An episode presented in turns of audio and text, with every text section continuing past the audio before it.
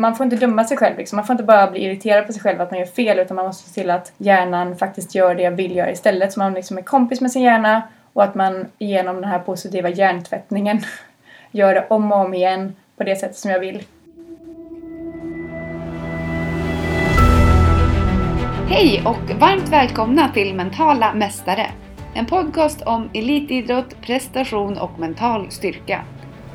Vi bjuder på möten med våra allra största idrottsstjärnor för att ta reda på vad som ligger bakom just deras framgångar. Vi djupdyker i frågor som press, motgång, framgång, prestationsångest och mycket, mycket annat. Jag heter Malin Lander och gör den här podcasten tillsammans med Eva-Marie Vergård. Följ oss gärna på Instagram på mentala mastare där du även jättegärna får önska vem just du skulle vilja ha som gäst här i podden. Mentala mästare, nu kör vi! En snigelskola, ett marsvin och en bångstyrig Jack Russell-hund låter kanske inte som starten på en framgångsrik tävlingskarriär. Men så var faktiskt fallet för dagens gäst Jenny Down. Med sin första border collie, Lotus, vann hon VM i agility 2001. Och sedan dess har Jenny hållit sig i världstoppen med såväl ett flertal VM-medaljer som SM-guld med inte mindre än fyra olika hundar. Vi träffar Jenny hemma i just Lotushallen med en flock glada border collies kring fötterna, alltid redo för nästa träningspass. Varmt välkomna till Mentala Mästare! Då säger jag välkommen hit till Mentala Mästare Jenny Dam. Tack så mycket! Hur har helgen varit? Den har varit fin. Den har varit eh, ganska lugn faktiskt. Fint väder, skönt. Mm. Har du tävlat någonting? Nej, jag har varit, eh, det har varit en tävlingsfri helg. Så det har varit mitt eh, andra stora intresse och det är natur, växter och insekter.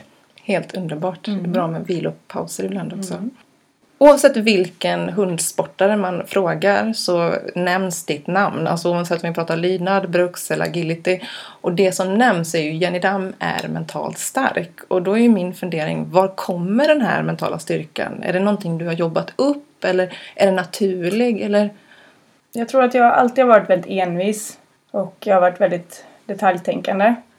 Eh, samtidigt så från början så var jag nog min egen fiende för att jag hade ganska dålig, alltså jag blev väldigt, väldigt arg på mig själv om jag gjorde fel så. Eh, jag kunde gräma mig över det i, i flera dagar eller veckor. Och det var nog från, ett hinder från början.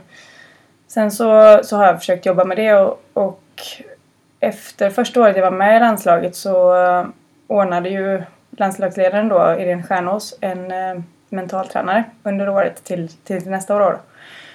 Och eh, det hjälpte mig jättemycket. Där fick jag liksom rätt tankar och jag tror att de tankarna har följt med mig hela tiden. Jag har jobbat med det aktivt, jag har hållit lite föredrag, lite, haft med lite på kurser och sånt. Och där skapar det nog en, liksom en strategi hur man ska tänka för att tänka positivt. Inte positivt det menar att man ska vara glad och skratta hela tiden utan att man ska liksom ha rätt tankar och rätt bilder i huvudet. Och jag jobbar jättemycket med bilder. Och sen så har jag nog också försökt att tänka på att ingenting runt omkring ska liksom spela någon roll. Att det inte ska spela någon roll vilken färg på t-shirten man har eller vilka mm, rutiner man värmer upp med eller att det är något annat som stressar runt omkring utan bara att jag ska klara det här oavsett liksom. Så att eh, mycket positiva bilder eh, och att inte vara berörd av saker runt omkring. Och det har jag jobbat med liksom. Det är inte någonting som bara har kommit automatiskt utan aktivt jobbat med. Och när du säger aktivt jobba och du säger bilder, är det bilder som du har tagit fram konkret eller är de bara visuella i ditt huvud? Jag har tagit fram dem konkret. Jag hade från början en liten bok som jag skrev ner tankar när jag inte tävlade, som jag ville tänka på när jag tävlade. Eh, och de satt jag och präntade in i mitt huvud under, under mästerskapen då, mellan liksom loppen så att man skulle fortsätta ha kvar de rätta tankarna som man ville ha. Eh, och då jobbade jag med det nu kommer det lite mer automatiskt. Man kan plocka, plocka fram det mycket lättare nu. Mm, så det kan vara både bilder av eh, hur loppet ska utföras, liksom hur, eh, hur jag ska göra med min kropp, vilka steg jag ska ta, vart jag ska ha mina händer eller vart jag ska titta. Men det kan ju också vara målbildsträning när man kommer i mål eller liksom andra positiva tankar. För mig blir ju detta jätte jätteunderbart att höra. För många som pratar om mental träning, de tänker ju liksom mental träning under tävling och kanske inte arbeta fram det. Mm. Men, och det är väl många som säger, ja, men hur ska man träna mentalt? Men det här blir ju väldigt konkret. Mm. Eh, och att det faktiskt tar tid också. Mm. Vad har du för minnen av prestationerna från din allra första agility? När jag tävlade allra, allra första gången på en sån här liten träningstävling bara. Då hade jag önskat jag lite grann att man kunde ha kvar kopplet på, kommer jag ihåg. och sen eh, när jag började tävla eh, så var det mycket funderingar på hur man skulle starta, om jag skulle gå i eller ja, eh, så nej, egentligen så var det nog mer mycket detaljtänkande så att man kanske inte tänkte på själva prestationen så mycket utan det var mycket mm, redan från början att få ett samarbete hela vägen runt och vad som var bästa strategierna både i startprocedur och handling och allting.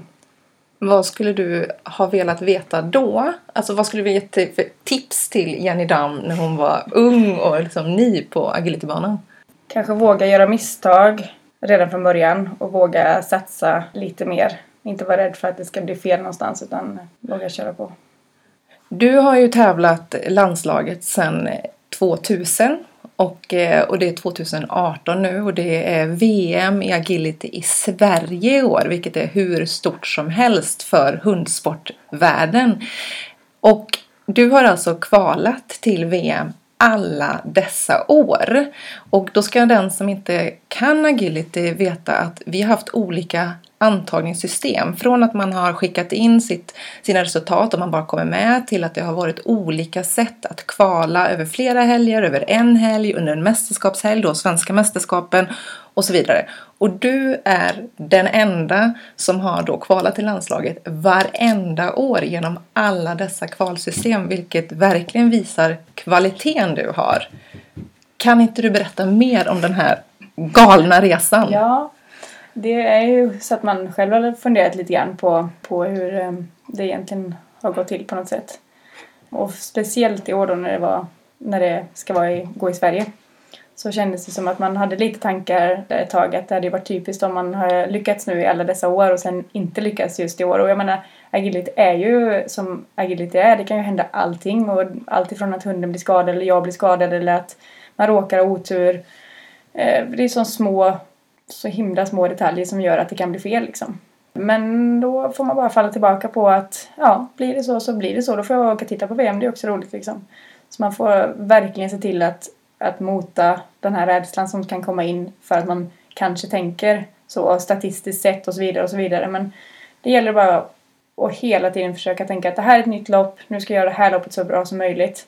Och, och ta varje stund separat. Det som har hänt förut och det som kommer hända sen, det kan jag liksom inte påverka i den här sekunden utan nu måste vara nu och då måste man bara göra allt vad man kan. Underbart! Och vi önskar ju givetvis dig all lycka till på VM här på hemmaplan. Mm, tack så mycket.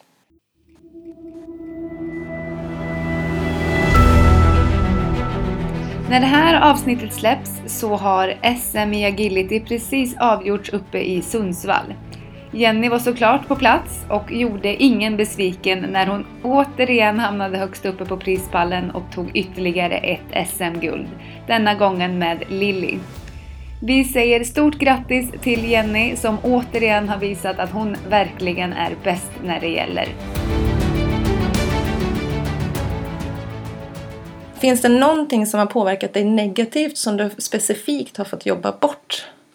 Det som egentligen har varit, tycker jag, en, eh, och som jag tror är mycket ett, ett litet hinder, det är att man är rädd för att misslyckas och, och rädd för att det ska bli fel. Och eftersom man har en annan individ med sig som ska förstå alla signalerna så handlar det ju även om det. Så att för att kunna prestera på max och för att maximera varenda liten mm, sekund och millimeter så har jag tittat mycket på lopp och även på de som går kurs för mig.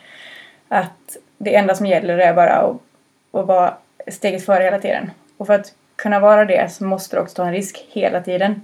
Så att om man är rädd för någonting då vet jag att det kommer gå fel. Liksom. Det, eller det kommer i alla fall inte bli perfekt. Det kommer inte bli bra. Så antingen kan man ju välja på att ligga säker och, vilket ofta inte ens är säkrare men, men man kan tycka att det kanske är säkrare att verkligen se till att hunden hoppar eller sådär. Eh, och kanske få ett halvdant lopp eller att hela tiden ta en risk och sträva efter det perfekta loppet. Och någon gång kanske det kommer. Och sen när man lär sig och hunden och man själv ja, får ihop samarbetet så kommer det oftare och oftare.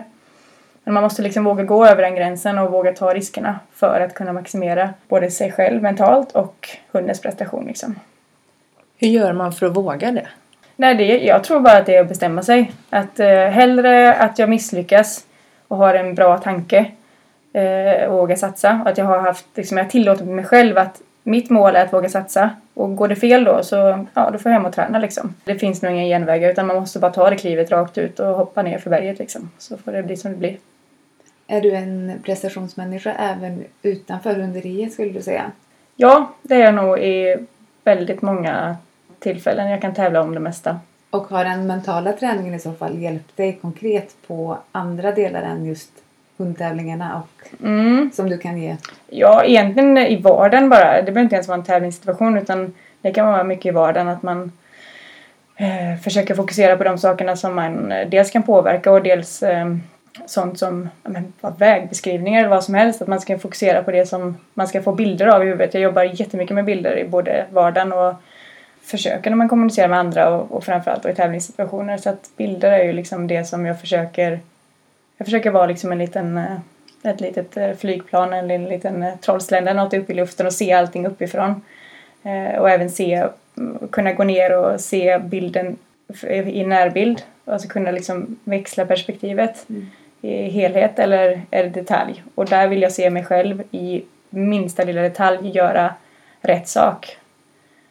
Med steg och timing och vilken riktning jag ska flytta mig och sånt där. Och det, det jobbar jag jättemycket med både på ba- banvandringen då och även innan loppet liksom. Så att det är det sista jag tänker på när jag går in.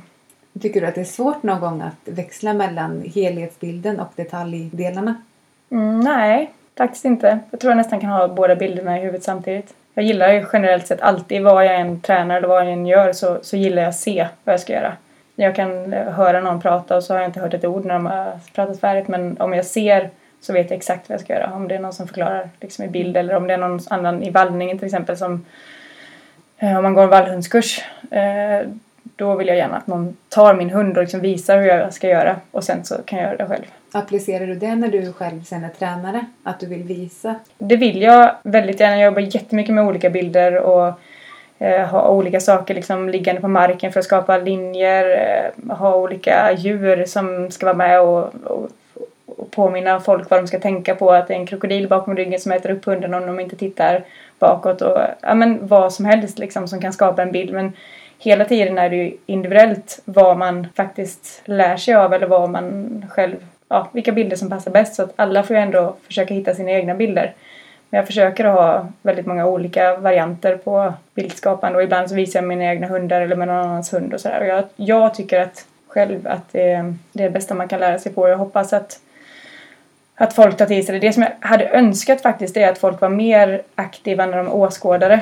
Dels på tävling och dels på kurser. Att eh, de kursdeltagarna som inte arbetar med mig aktivt för stunden eller inte alls kanske någon som är åhörare de tror jag egentligen lär sig mest om de bara är lite mer aktiva i att titta och lyssna liksom, samtidigt som man får bilden av hur um, reagerar hunden i förhållande till vilka rörelser man gör till exempel. Och får man det samtidigt och inte liksom ser det från sin egen synvinkel utan faktiskt utifrån och från hundens synvinkel då tror jag att man skapar en bild och då tror jag att hjärnan förstår bättre vad det är den faktiskt ska göra och varför den ska göra det. Vad har du för bild när du ska in och tävla ett mästerskap? Min fråga är egentligen vad har du för mindset? Men eftersom du pratar bilder så kanske det. Mm. Det är en, generell, en känsla bara av att jag litar på min hund, min hund litar på mig och det måste vara 100% just då. Eh, skulle det gå något som är fel så får man ta det efteråt liksom. Så dels är det känslan av att vi litar på varandra till 100% och sen är det de här små konkreta bilderna som, som är nya för varje lopp egentligen. Ja, jag tror att det är det som det växlar mellan. Och sen så tänker jag inte så mycket mer. Är känslan olika på en... Ja, men som förra helgen när det var Hässleholm, en lokal tävling jämfört med ett mästerskap eller crafts? Mm, både ja och nej. Alltså anspänningen är ju större. Det är ju liksom pirrar lite mer i kroppen, man kan vara mer nervös innan. Eh, Men sen när man väl står på startlinjen så brukar det vara på ett ungefär samma sak. På ett sätt är det lättare med ett mästerskap för då, då blir allting viktigare på något sätt.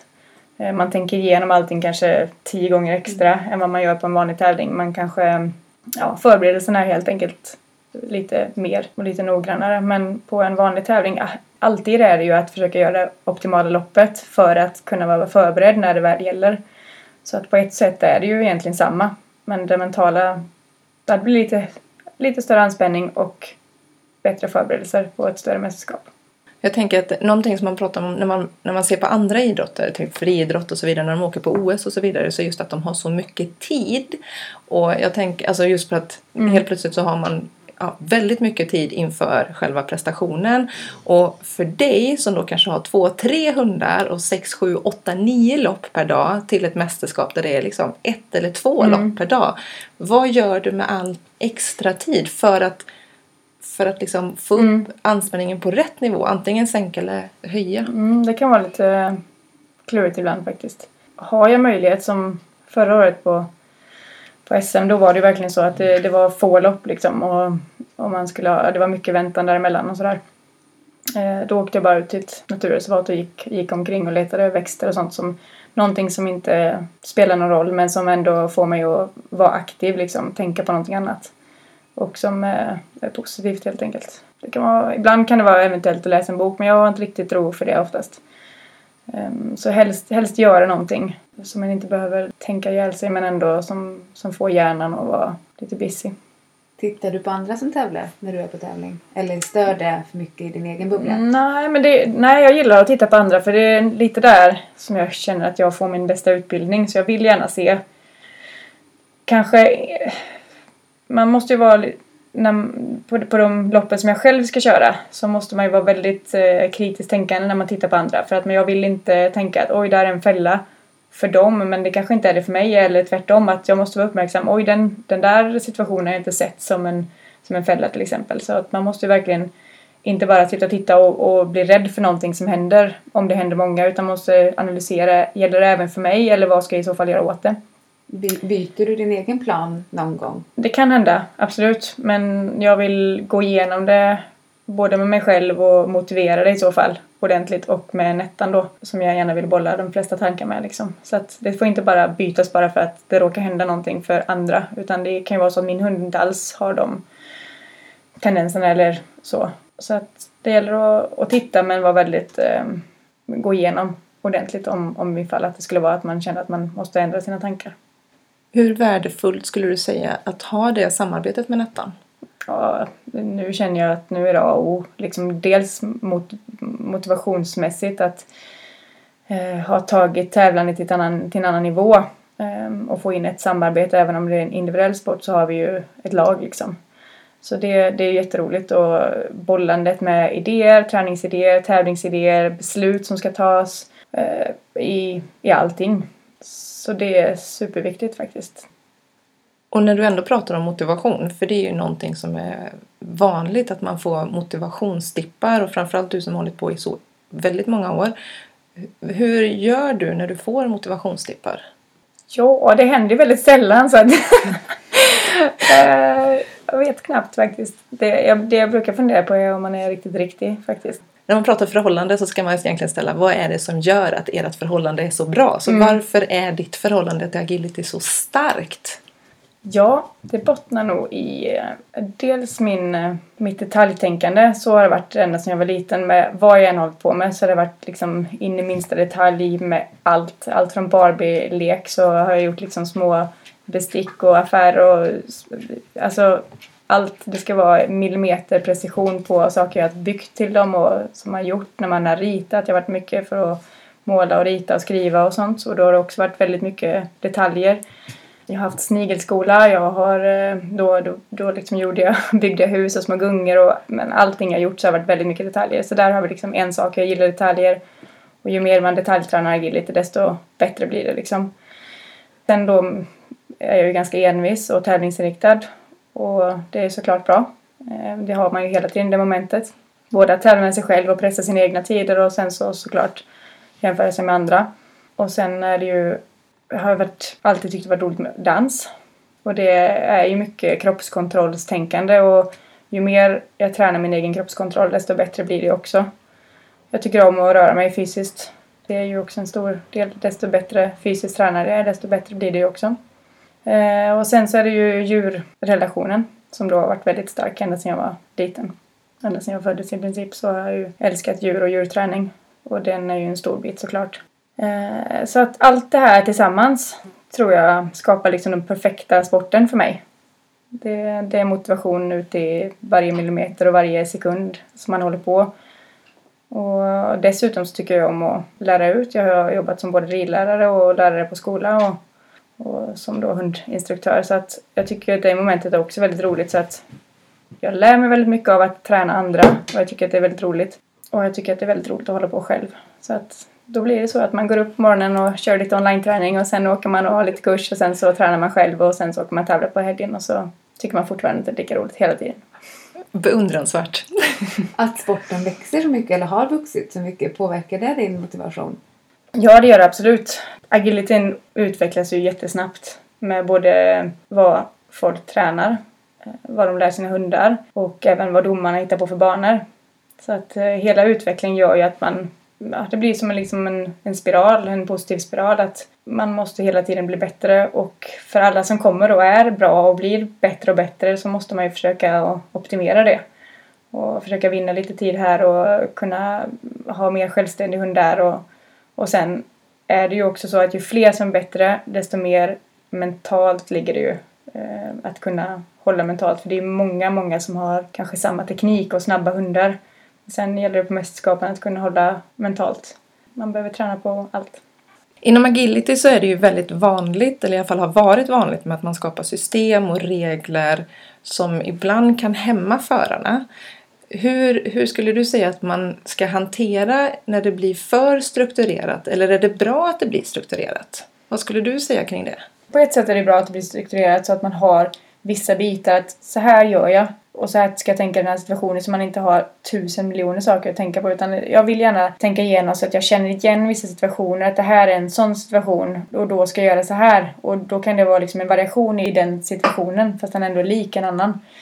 Eh, så till viss del så tror jag att man hjälper sig själv och att hjärnan har färre saker att tänka på om man har ett system.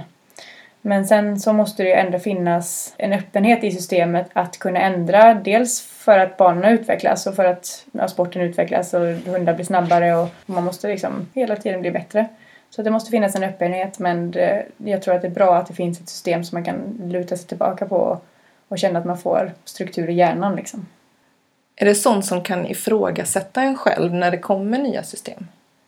Absolut. Det var lite så en period när jag funderade lite grann. Vad, vad håller man på med och är det rätt det jag gör och som jag tänker så. Och det gjorde ju att man, man verkligen fick tänka igenom och strukturera upp sig själv.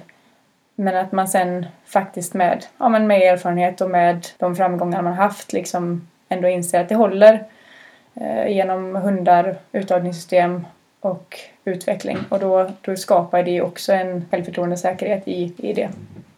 Och jag tänker att det där är ett jättebra tips. Just att strukturera upp och skapa det här för att skapa ett självförtroende också för sin egen kunskap. Så rent mentalt så tycker jag också att det är bra att strukturera upp både tankar och mm. det man faktiskt gör. Mm.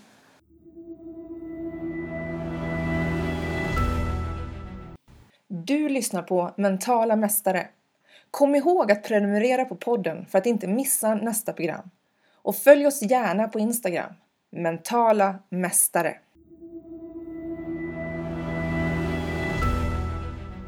Inom agility så är det ju ett nära samarbete med hunden och ofta pratar man om det här med att man viskar någonting i hundens öra innan man ska in på banan. Mm. Vad viskar du i dina hundars öron? Det är lite olika olika hundar. Med, med Lilly så, så har vi, vi har en liten slogan. We are unstoppable. för att eh, det var på um, när det var Eurovision då och eh, han eh, Conchita Wurst vann så sa han ju det och jag tyckte väldigt mycket om honom. Mm. Så um, då sa han det när han vann sen så att det blev vår lilla slogan. Och den uh, försöker jag lite snabbt säga, hon har inte så mycket tålamod i starten och inte jag heller egentligen så att vi bara liksom säger det lite snabbt så innan vi drar iväg. Och för de som inte är hundfolk alls, eller man ska säga, eh, skulle du säga att det är mest för din skull eller för hunden att man har en sån, att man viskar någonting? Ja, det är nog mer för min skull tror jag. Hon vill nog mest bara komma iväg så att Ja, det är nog mer för min skull. Men jag kan glömma det också och det som jag sa innan, jag vill inte att man ska hänga upp sig på någonting eh, eh, massa förberedelser och sånt utan det ska funka oavsett egentligen vad, vad som än händer innan. Men jag ska försöka att inte bli stressad över att man har glömt något eller att eh, det blir något avbrott innan man ska in eller att man har ja, någonting som, som stör en. Man ska försöka vara så neutral som möjligt eh, till allt och bara vara som en gås så vattnet trillar av. På tal om vatten på en gås. Någonting som jag upplever många prata om det är just miss missunnsamhet och avundsjuka och hur man ska hantera gliringar. Alltså, jag upplever att det är ganska många som säger saker till varandra som kanske inte är så snälla och jag tänker att du om någon måste ju ha mötts av kommentarer. Hur hanterar du negativa kommentarer mm. helt enkelt? Jag försöker vara så neutral som möjligt. Alltid egentligen. Jag är ganska lite på sociala medier. Jag, jag tänker bara så länge som jag vet vad jag gör och så länge jag inte skadar någon annan eller så länge jag tränar mina hundar positivt och är snäll. Alltså, så, så, länge jag gör liksom det som, som jag tycker att jag kan stå för så tycker inte jag att eh, någon annan har... Eller ja, då bryr jag mig faktiskt inte om vad någon annan tycker. Mycket att bara försöka skärma av egentligen. Eh, inte bry sig om saker och ting. Sen, sen är det ju så att det finns... Jag har varit med om ett par tillfällen där det har varit någon fotosituation eh, där det ser ut som att jag håller min hund i nackskinnet medan jag, om man tittar närmare så bara hoppar han upp mot mig. Och det blev en jättestor diskussion och jag, jag tycker att det är väldigt obehagligt. Om det blir någonting så tycker jag att det är oerhört obehagligt. Så jag försöker liksom aldrig gå in i några sådana konflikter eller liksom så. Men eh, när, när det hände den gången då, då vill jag liksom gå ut och förklara min syn på saken eller sådär. Och tala om att det är, om det är någon som funderar på något så får de höra av sig direkt till mig för jag tycker inte om när man håller på och, och gissar eller skapar rykten och sådär. Jag tar väldigt illa vid mig om det är någonting och jag försöker vara neutral och jag försöker reda ut om det blir något liksom. Är det någonting man kan jobba upp skulle du säga? Eller hur skulle, vad skulle du ge för tips till alla de som känner sig träffade av negativ kritik? Och det, behöver mm. ju, det kan ju bara vara att någon bara Varför har du en sån liten hund och är här och så långsam och så ska du tro att du kommer med på mm. landslagsuttagningen. Vad skulle Men, du ge för tips? Egentligen varför håller du på med det du gör? Och så, som sagt var så länge som du tänker att du gör det för din egen skull. Jag och min hund tycker det här är roligt. Um, jag står för det jag gör jag tränar för min egen del, inte för någon annan. Så, så är det ju bara att försöka att, att lita på sig själv eller känner att man, ja det här, det här tror jag på liksom. Och det här gör jag för, för min egen del. Sen får nog de andra tycka vad de vill. Bara försöka och, jaha, de sa det. Jag bryr mig inte. Jag kan ta ett sånt exempel som Lilly då som är, hon är ju väldigt liten. Hon är en liten hund och det, det har man ju fått många kommentarer om att, att hon är liksom, kan hon verkligen hävda sig? Hon är så liten och även nu börjar ju hon komma till åren och det kommer många nya snabba liksom. Det, sånt där går jag nästan bara igång på liksom. Då vill jag verkligen visa att vi kan fortfarande, eller hon kan visst för hon är bra på att accelerera och svänga och sånt där. Försöka bara skapa det optimala loppet. Eh, och sen så, å andra sidan, ja, det får, hon är så liten som hon är. Jag kan inte göra någonting åt det. Hon, det får bli som det blir liksom. Vi har roligt. Vi är nöjda om vi gör vårt bästa och, och att man liksom presterar på, på topp utifrån sin egen förmåga. Så sen spelar det ingen roll om hon är liten eller inte, det, det är bara så det är liksom. Kanske försöka skapa det, eller göra att det blir en positiv effekt av det och samtidigt då försöka vara neutral till det så att det, det är som det är. Det där tycker jag är otroligt inspirerande. Hela den biten, precis som du säger att hon är liten och alla kommentarer som kommit. Så mm. grymt svar. Vad innebär flow för dig på banan? när allt går som det ska, man hinner ligga, eller man, man lyckas ligga steget före hela tiden och man känner att hunden förstår varenda liten signal. Det bara går så genom hela loppet. Man hinner vad man ska, hamnar på de ställen och de punkter och, som man har planerat och allting går som, som liksom planen. Hur länge tror du att du kommer vilja hålla på och tävla? Och vad har du kvar för mål som du inte uppnått än? Mm.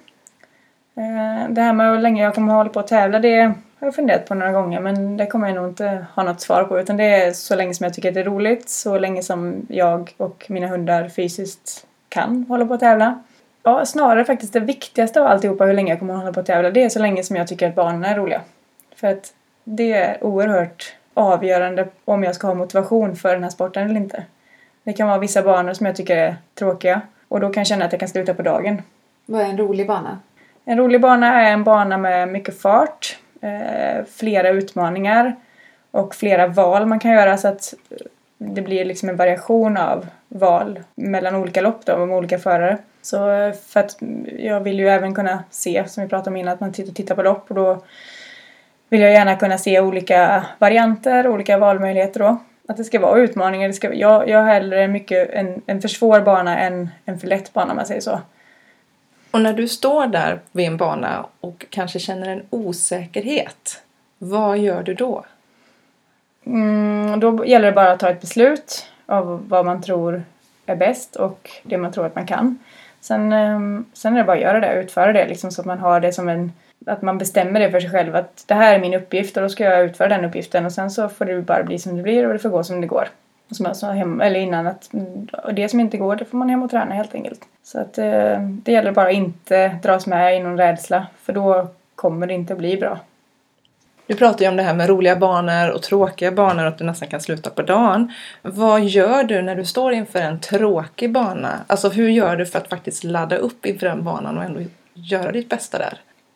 Som jag pratade om innan så, så vill jag ju försöka kunna hantera så bra som möjligt om det blir några störningar runt omkring och inte bli stressad över ja, olika saker som kan hända eller så. Och det gäller ju även typen av bana. Att jag kan gå igång, det kan ju hjälpa mig jättemycket med en rolig bana. Men samtidigt som, så, så vet jag att man måste ju hantera det är bara, det är bara att ta det som det är liksom. Att, att göra sitt bästa även på, på den lite tråkigare banan då.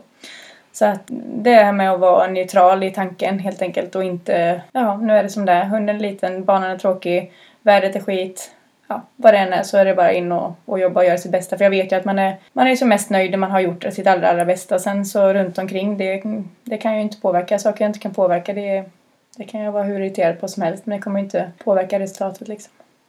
En rolig incident som jag kommer ihåg med dig det är ju Border Collie Classic. När du mm. kör en... Ja, när du kör ett eget lag ja. på 300 är det va? Fyra. Det är 400 till och med. Mm. Mm. Alltså ett, hur mentalt ändrar man om sig efter hund efter hund efter hund? Hur orkar man springa 400 i rad? Och dessutom så gick det ju sjukt bra. Och dessutom var det 39 graders värme.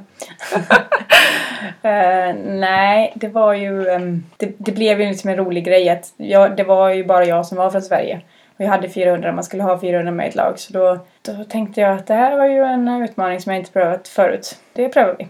Och Nettan är med på allt. Hon hjälpte till att, och styra upp liksom runt omkring och sådär. Och um, nej, sen var det bara att köra och se det som en rolig utmaning jag tycker om att ha liksom lite mål så med, med saker. Det här har jag inte prövat innan. Det här vill jag försöka göra nu. Så det var ett perfekt tillfälle då att se om man kunde lyckas med det.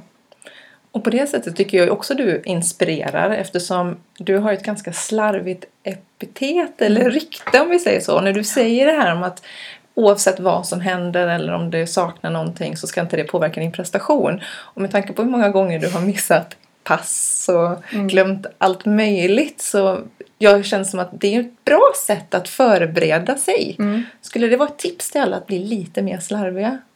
Ja, eller i alla fall eh, inte tänka så mycket på, inte oroa sig på, så mycket på att någonting går fel utan det blir som det blir och det ordnar sig ofta och det gör ju ofta det och sen dessutom så, så är det ju oftast sådana situationer som man kanske Eh, minne som man har och som skapar andra händelseförlopp och historier som, som man kommer minnas och mm, ibland till och med att man skapar nya relationer eller vad som helst. Så att det är oftast något positivt med det. Kanske man inte ser direkt men ofta så, så blir det det i, i slutändan. Och, och, och, lite grann så går jag nästan igång på att försöka lösa saker och ting som bara verkar som att nu, nu kommer det gå åt helvete här men, men att bara försöka hitta lösningar. Okej, okay, nu är det så här, hur löser vi det här? Och även om det ser ut att i princip omöjligt först. Har du något sånt specifikt minne som du skulle kunna berätta för oss? Ja, det kan nog vara egentligen att det, ja, det finns ju otaliga historier. Jag skulle kunna sitta här en vecka och berätta om det men där det verkligen hängde på inte katastrofer i synd att säga i sådana här sammanhang för det är ju mer kanske när det handlar om när det är liv på spel men jag skulle ha kurs i Colombia och eh, jag var nere hos Nettan då, en, en och en halv timme hemifrån. Planet skulle gå vid åtta tror jag, från Köpenhamn så att vi var tvungna att åka från Nettan vid femtiden på morgonen. Och då så eh, frågade hon om jag har passet med mig och det är klart jag har det, det hade jag ju kollat innan men där, när man frågar så måste man ändå kolla liksom. Så att jag tittade och visst hade jag passet och sen sa hon bara lite sådär halvt på skoj, hon har aldrig frågat det varken förr eller senare om passet var giltigt. Det är klart att det är giltigt, det var inte länge sedan jag använde det men det, så måste man ju ändå titta då när hon frågar.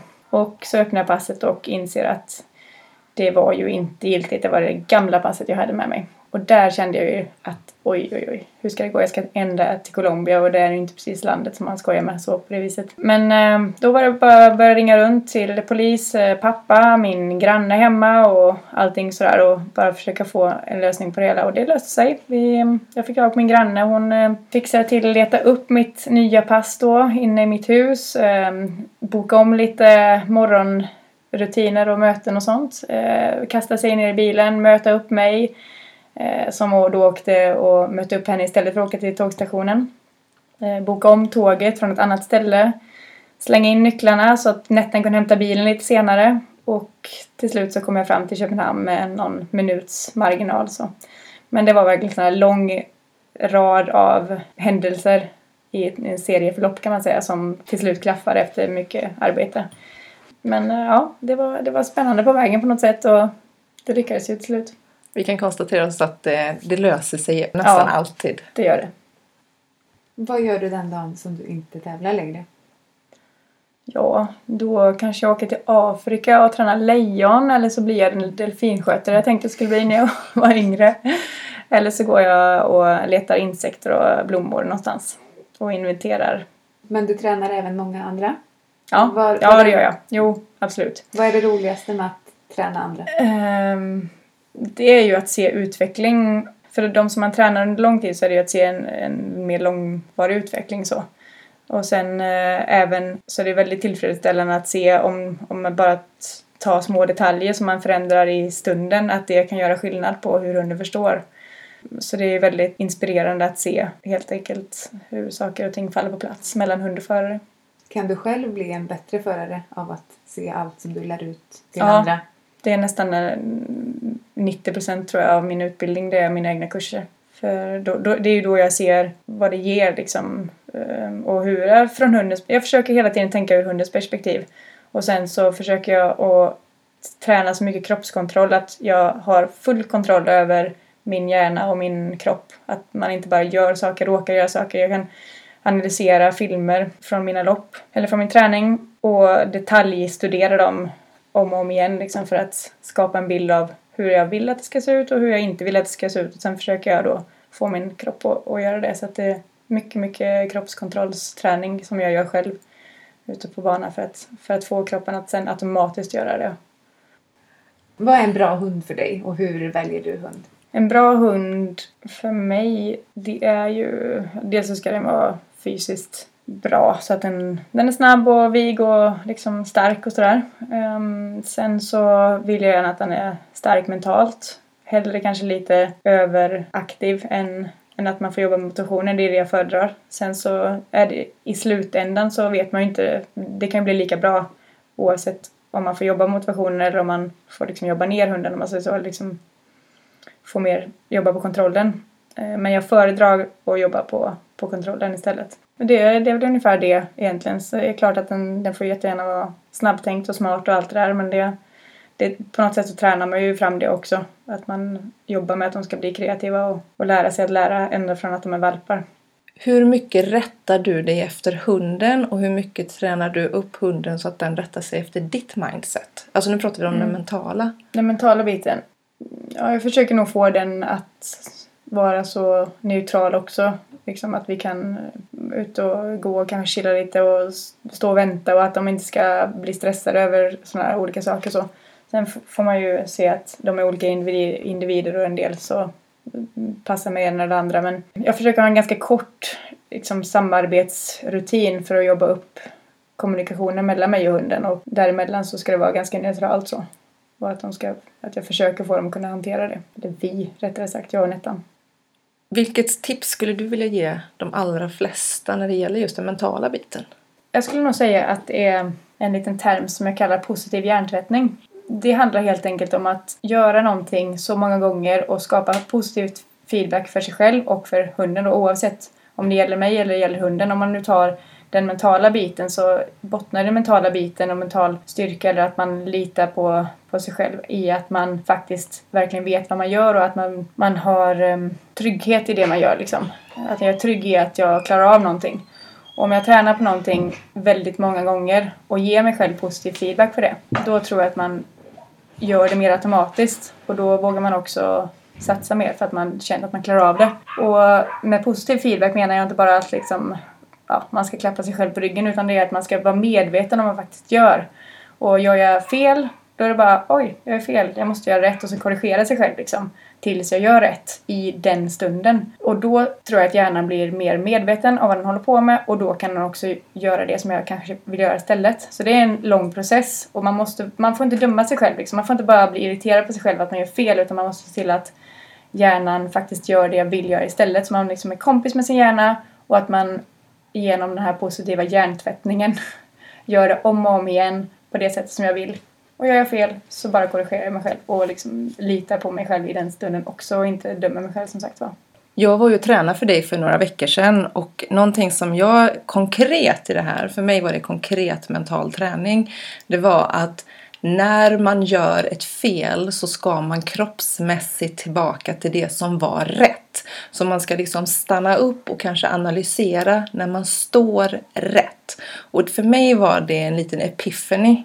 För att många gånger så kanske man gör fel och så står man och klappar sig själv i huvudet. Men här var du så tydlig med att ta kontroll över din kropp, gå och ställ dig så som du skulle ha stått för att din hund skulle göra rätt. Mm. Och det för mig spelar ingen roll om jag håller på med tennis eller om jag håller på med friidrott utan bara liksom mm. bevara den positiva. Jag tänker mm. liksom... Ja, helt, helt klart. Det tror jag man kan applicera egentligen på vilken sport man än håller på med. Att man tvingar sig själv på ett positivt sätt att göra rätt så att man litar på sig själv sen och litar på sin egen hjärna och att hjärnan gör det åt en sen automatiskt.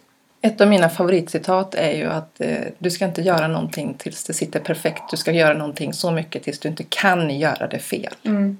Nummer ett är ju våga och, och ta sig ur säkerhetsbubblan. För det är inte förrän man, man vågar riskera saker som man kommer få reda på vad man behöver hem och träna och som man liksom känner att det här kan vi eller det här kan vi inte och det är därifrån du kan utvecklas.